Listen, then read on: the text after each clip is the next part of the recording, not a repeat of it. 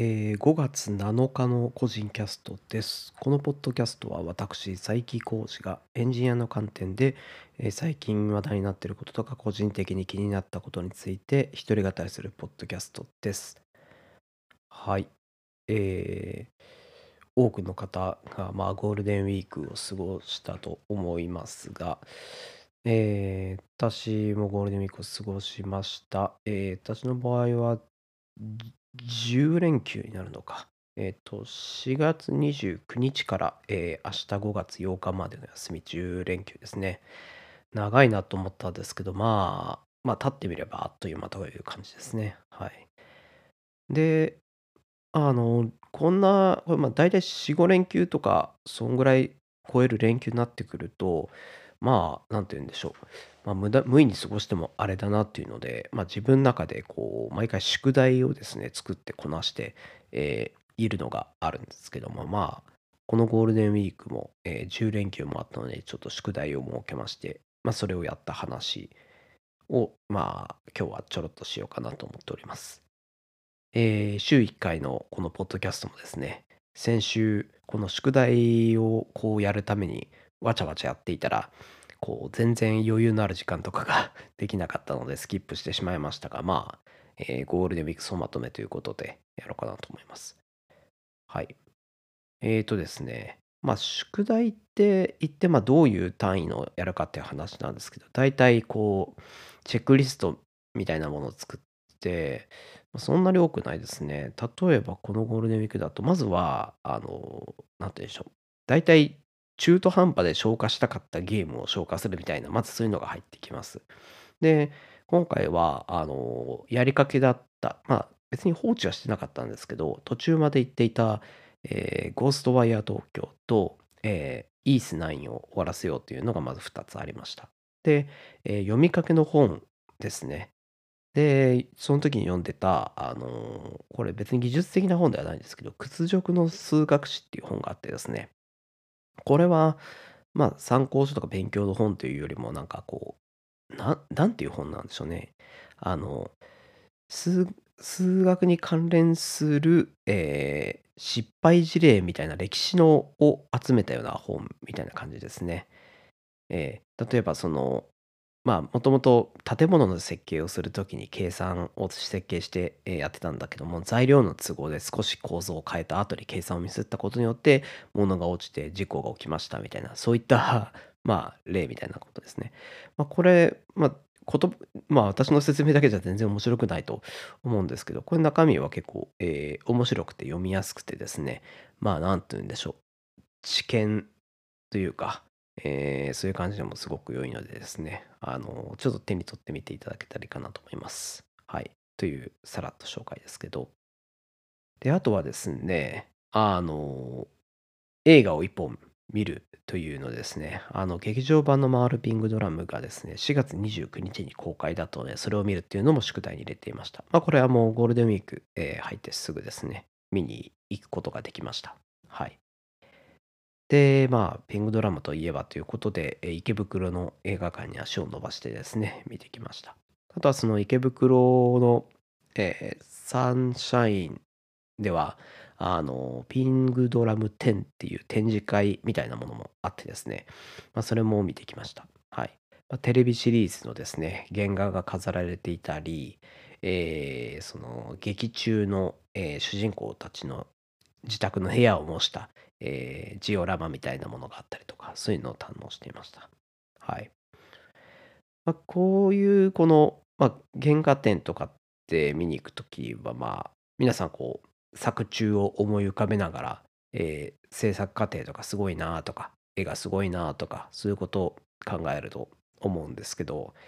まあ、今回ですね、原画展を、まあ、見て、原画の展示を見ていてですね、まあ、個人的に思ったことがあってですね、あのあ、原画って、その、まあ、人が手で描いてですね、で、まずはその原画っていう担当の名前の人が、えーその、アニメーションのキーになる部分を、えー何枚か飛ばし飛ばしで描いて、で、それをその動画担当、動画さんって言って、その、あの、具体的にその1フレームごとの例えば口がパクパク動くとかそういった細かい図動きの変化を、えー描いていくアニメーターさんですね動画の方に、えー渡して次の工程っていう感じなんですけども、まあ、その、まあ、工程の指示っていうのが原画に書いてあるんですね。まあ、あのこの原画からを中心に、えー口が開いてる状態と閉じてる状態ってとその開きかけの状態中間地点をこう書いてくださいみたいな指示があったりするんですけどそこにですねあのこの大体和数単位ですねこの和の、えー原画にはとかなんですけどその大体ですねあの見つけたのがあのその注釈の文字がですねまずはその絵とその注釈の日本語の鉛筆黒鉛筆かなんかで書いた字があるんですけどもそのすぐ下にですね、えー赤いボールペンでハングルで、えーまたこれも手書きで、えー注釈が書いてあると。でまあ言ってみれば、まあ、日本、まあ、日本人の原画の方がえー書いたものをおそらくその発注する担当者かまあその受注する先のアニメーションあの動画制作会社っていうんですかねそこがおそらく韓国の会社でそのそこの人たちがその原韓国の原画マンにばらまくために、ハングルを書くと。でそれもあのおそらくその原画の紙に直接書いてるっていうことはその紙を渡してるんじゃないかなと思うんですよね。なので原画で書いたものを郵送で送ってっていう、まあ、そういう形になるのか、まあ、もしくはあのそのあまあ、なんて言うんでしょう。来るのかな。わかんないですが。来るっていうことはあんまりないかもしれないですね。郵送の可能性は高いと思いますけどね。まあ納品の期間が長いものだと。はい。でそれがまあある話数ない話数っていうのがあってでそのハングルでの注釈が書かれている話数のあのその注釈とか説明は結構細かいんですね。キャラクターが持っているものこの例えばキャラクターがご飯を食べていてあのお茶碗かなんか持っててお米が乗ってるんですけどこのなんて言うんでしょう。そのご飯の絵に向かってこう指差し棒みたいな線が伸びていてその先にこれはご飯ですとか、えーこれは白米これはお茶碗とかそういうのが書いてあるんですけどそのハングルの説明が書いていない原画はですねちょっとごちゃついていてもあんまり説明っていうのが書かれてないんですね。となるとこれはおそらくその自分説明が少ないものはおそらく自分たちのこう社内に、えー動画の方を、えー入れて、まあ、その場でおそらく口頭で指示をする。そういう形でやってんじゃないかなと思うんですよね。はい。まあ、そういうなんて言うんでしょう。発注状況による説明の量の違い。で、まあ、やっぱりくあのなんて言うんでしょう。手が文章で説明するよりはおそらく行動で説明した方がいいんでしょうね。あの説明書きで書かれているようなカカットというかシーンはなんて言うんでしょう。あんまり動きのないようなシーンが多かったような印象があります。その原画の状態から口がパクパクするだけとかまあちょっと手が動いたりとかでもその指示が少ないような、えー原画はなんて言うんでしょうすごく激しく動くシーンとかまあ重要そうなというか、えーそういったシーンが多かったような印象があります。まあ、そういったところで、まあ、口頭の方がやっぱり情報量多いんだなとか、まあ、その外注するにあたって必要な情報はとにかく説明書くけどもまあそれによってカバーできるような、シーンにとどめるとかやっぱそういった工夫が見えたなっていうまずそれが見えたところですね。あとはその文章での指示が少ないような、えー重要そうな、えーシーンこう激しいアクションというよりは印象的なシーンみたいなところであの話数がかさんでくるとおそらくなんですけども原画があの2工程に分かれるあのラフの原画と清書の原画みたいなものに分かれてでそういったものには、えー大体の場合ですねあのその絵の横っちょの方にあのラフですみませんがよろしくお願いしますとか吉田にお願いしますってエクスクラメーションマークまでつけてそのおそらくその原画の方が書いた手書きの文章っていうのがあってですね、そういったあの人と人とのコミュニケーションベースで、まあ、なんでしょう、依頼の精度を高めるというかですね、そういった工夫っていうのも見られました。ああ、そういった結構、やっぱいまあ、実際その、マウルピングルガムのテレビシリーズで10年ぐらい前ではあるものの、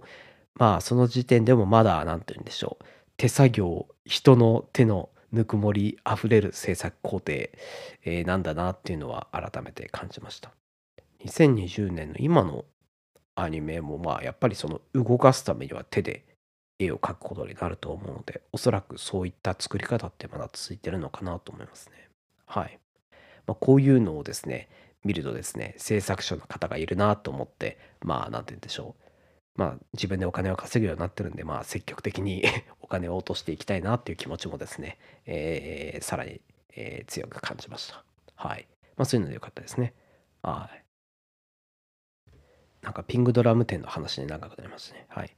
で、他に宿題としてですね、えー、入れていったのが次に、会社の、えー、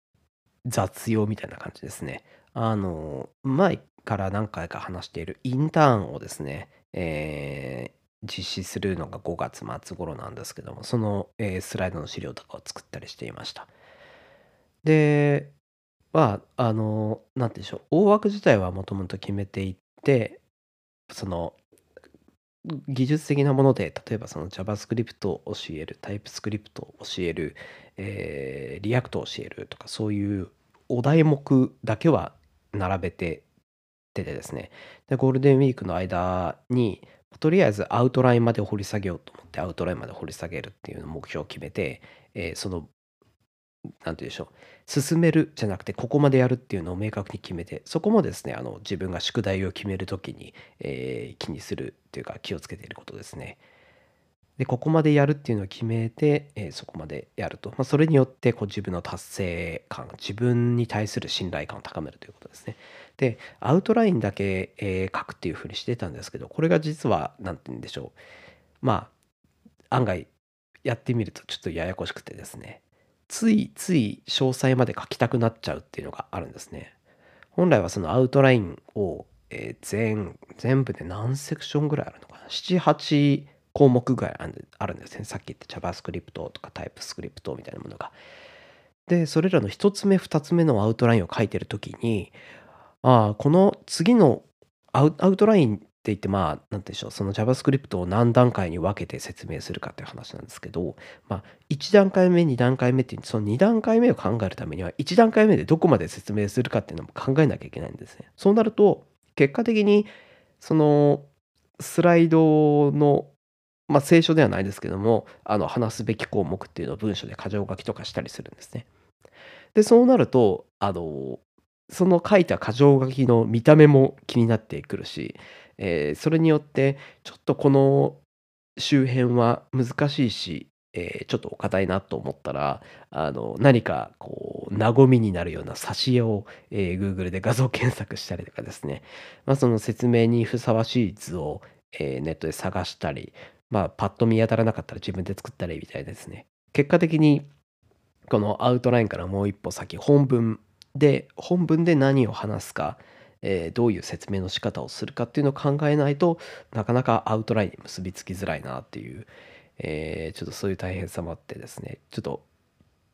気がついたら掘りすぎてしまっておい回間アウトラインを書くのが目的だっていうのをですね結構何回か、えー、繰り返していきました。はいまあ、なので結果的にこのインターンシップの資料を作るだけで2日間ぐらいに分けて10時間ぐらいはえー、このゴールデンウィークの時間、えー、使ったなって感じでした。まあ、おかげで、えー、結構進んで、まあ、準備的に余裕ができてよかったかなと思っております。とりあえずゴールデンウィーク明けの、まあ、なんて言うんでしょう、えボケ、忘れボケとかですね、スタートダッシュは問題なさそうかなと思っています。はい。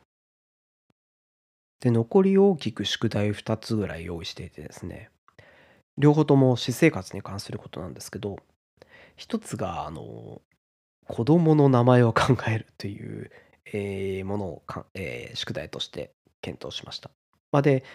その宿題としては名前を考えるだけではなく、その名前を考えるにあたって、例えばこう、名前を、例えば太郎ってするという。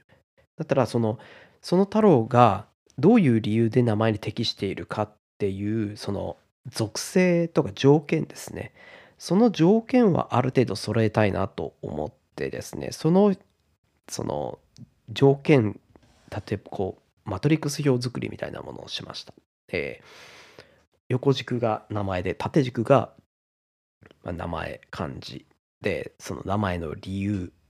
と、えー、まあ、大体皆さん調べる、えー、画数の、えー、運勢というか、そういったものだったり。あとは、あの、実際、自分で体験して思ってるんですけども、その日本語の名前をですね、その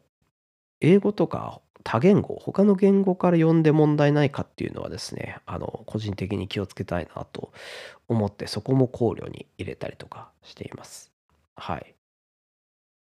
そういったマトリックス表を作ってですね、で、それらを作った上で、あの、まあ、名前をこう考えました。で、本当に名前考えるのってこんなこと言うと絶対怒られるんですけど、めんどくさいなっていうのをやってみて、改めて思いました。まあ、なん何にせよ、基準がない、スタートラインが難しいっていう感じですね。で、結果的にまあ、なんて言うんでしょう、落ち着いたところとしては、まあ、あの、両親の、例えば漢字の一部が使っている、まずはじゃあその漢字の一部を使った名前で考えようみたいな感じでですね、え考えていくんですけど、そのアイデアもなかなかなくてですね。で、そういったこの名前をかん、どんな名前があり得るかっていうのを考え、で、それにの画数の良し悪しがどうとか、で、その他に類似した名前はないかっていうのをですね、調べるちょうどいいサイトをですね、を偶然見つけて、それのおかげで、えー、だいぶ進捗したっていうのがありますね。なんかサイト名でですね、赤ちゃん命名ガイドっていうですね、ウェブサイトがあって、これはあの、広告で、まあ、収益取ってるところだと思うんですけど、このサイトがですね、すごく、えーよくできていてですね、えーまあ、さっき言った画数の運勢とかも調べられるっていうのはもちろんなんですけども、ページ上に用意されている、えーリンクとかですね、例えば、まあ、Google 検索でいうところの、えーキーワードで調べて、もしかしてこれみたいな感じだったりっていう、参照するこう機能っていうのがすごく充実していて、とても良いですね。例えばこう名前を一つですね、こう、まあ、あの実際に皆さんつけているかわかんないですけど、その名前が登録されてるんですけど、その名前を開くとですね、まあその自分の、名字と合わせたその運勢とかそういった情報が出た後にですね、えー、この同じ読み方、例えば太郎っていう、例えば太いの郎なんですけども、その同じ太郎という読み方で違う漢字の人は、名前はこんないろんな例がありますよっていうのを、まあ、これ多分利用者が登録した名前なんですけども、まあ、利用者が多いおかげですごいデータベースがあって、で、それらも、えー、画数とかがあったり、で、あとはですね、その名前の、えー、漢字一部、さっきの太郎っていうところの「た」が入った他の名前みたいなものもリストに出たりとかですね。あとはその名前が太郎って表示されるんですけど、その「た」と「ろう」文字が一つ一つがリンクになっていてですね、そのリンクをたどると、えー、その漢字単体の、えー、読みとか意味とか、えー、出てきたりですね。結構そういったあの一つの情報を調べたらこれも知りたいだろうなっていう、えまあ、セクションというか、あウィジェットというか、そういったものの、こう、配置がですね、とても、えー、よくできたサイトだなと思いました。はい。で、この、これ、まあ、赤ちゃんの命名って書いてあるんですけども、なんとなく思ったのは、創作作品、まあ、小説とか、ま、あの漫画でも何でも、そういった時の名前考えるのにも結構いいんじゃないかなと思いました。はい。なんかですね、この名字と名前の組み合わせごとに、なんて言うんでしょう。この人はこういう性格になりそう。例えば、えー、出世欲が強い、えー、傾向がありますとか、えー、そういったものも出てきたりするので、まあ、なんて言うんでしょう。キャラクター性もつけやすいというか、まあ、まあ、こう本当人名本当の人名なんで、なんて言うんでしょう。なんか突飛した名前っていうのは入ってないかもしれないんですけども、まあ、そういうのの参考になるかなと思ったりしました。はい。このサイトは、えー、ぜひなんか結構、えー、便利に使えるんじゃないかなと思いました。はい。まあ、というのでですね、えー、名前の、えー、考える条件をまず考えて、あとはその名前の候補を考えるっていうのをやりました。で、まあさっきその両親の字が入ってる名前っていう起点で考えたのと、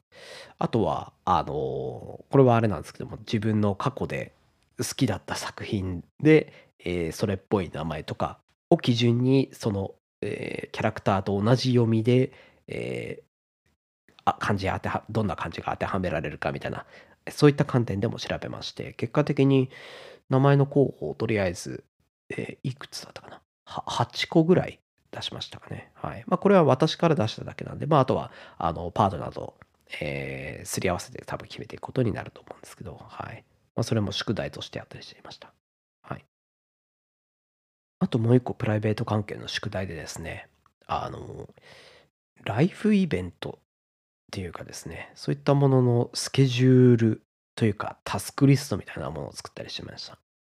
まあ、簡単に言うと、まあ、さっき言ったみたいに名前っていうところで、まあ、子供が、まあ、生まれる予定があるので、まあ、その前後って、まあ、正直、なんでしょう、何をしたりか よくわからないし、で、調べても多すぎて覚えられないんですよね。なので、それをですね、この、なこの時系列ベースで、この、この日何を、次この日に何をする、次この日に何をするっていう、えー、箇条書きでですね、とかまあ、タスクリストの形でも記表していけば、何て言うんでしょう。先々のことをたくさん覚えていたり、何しなきゃいけないんだっけこれで大丈夫だっけっていうのが、あの、何かしらやっぱり不安の材料というか、不安の原因ってまあそういうことなんですよね。仕事でも私生活でもあの不安ってあると思うんですけどこれは私の考え方というかですね不安は全部無知から来ていると思っているんですね。まあ、なので、まあ、実際子供が生まれることって今結構不安だったんですけど、まあ、なのでもうとにかくひたすら調べまくってあのまあもちろんあの事実と原とか全て切り分けてであのやるべきこととか、えーそういったものをですねダーッとリストアップをしまして、それを、えー必要なものっていうのを、えー、全て日付を仮に振ってですね、えー、だいたい1年後ぐらいまで、いや、1年後ぐらいまでじゃないな。子供が生まれて1歳になるぐらいまでを目標に、えー、ガーッとリストアップをしました。で、ポイントはですね、それをやるにあたってのポイントは、うん、例えば、えー、子供の保育園に入れますってなった時に、その、その自分が作った表情に保育園に何月何日に入れると書く。そしたらその保育園入れるためには、まあもちろん保育園を申し込むとか、調べるとかそういったものがあるんですけど、その保育園を申し込む、保育園を調べるっていうのも、それより前の日付を入れ、明確に入れて、あ、もちろん前後、実際にやった時には前後するかもしれないんですけど、それを、えーもう仮でも確実でもこの日っていうふうに決めて、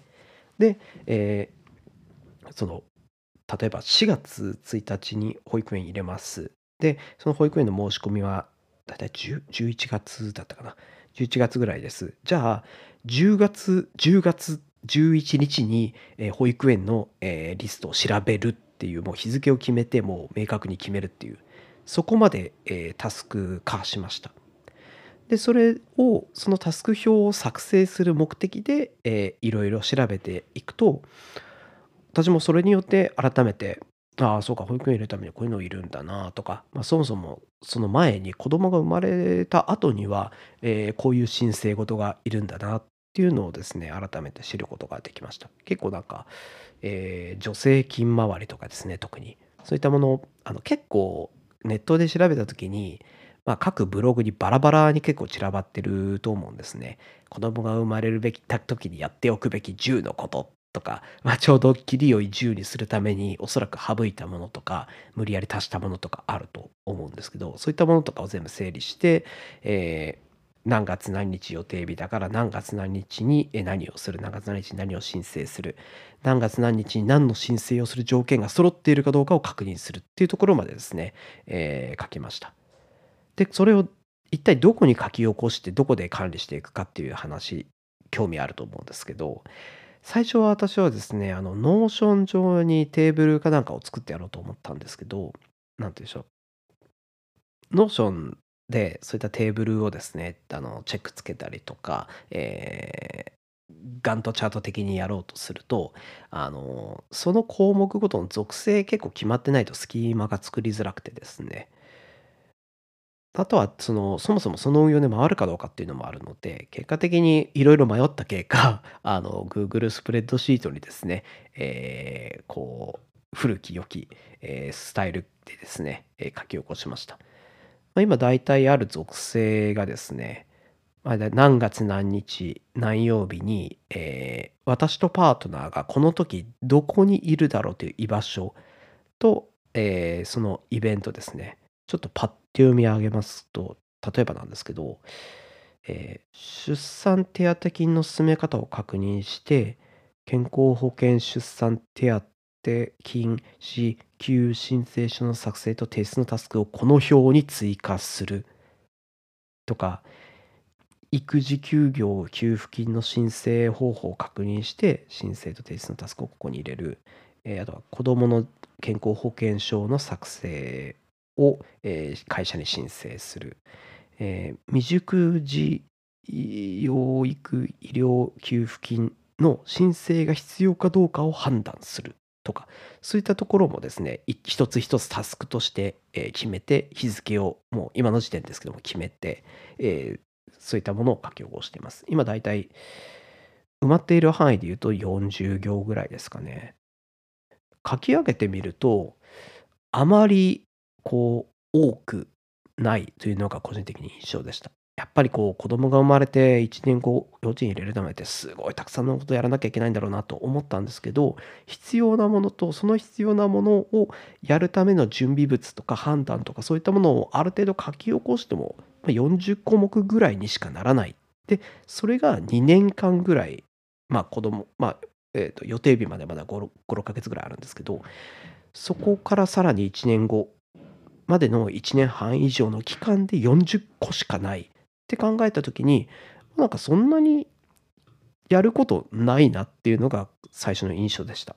これによってまあ何て言うんでしょう出産に関わる不安がかなり個人的に解消されました。まああのもちろんなんでしょう買い物とか、えー、なんて言うんでしょうそういったものまでは細かいところ入ってないんで、ま、もちろん日々生活する上ではえー、いろいろ出てくると思うんですけど、うん。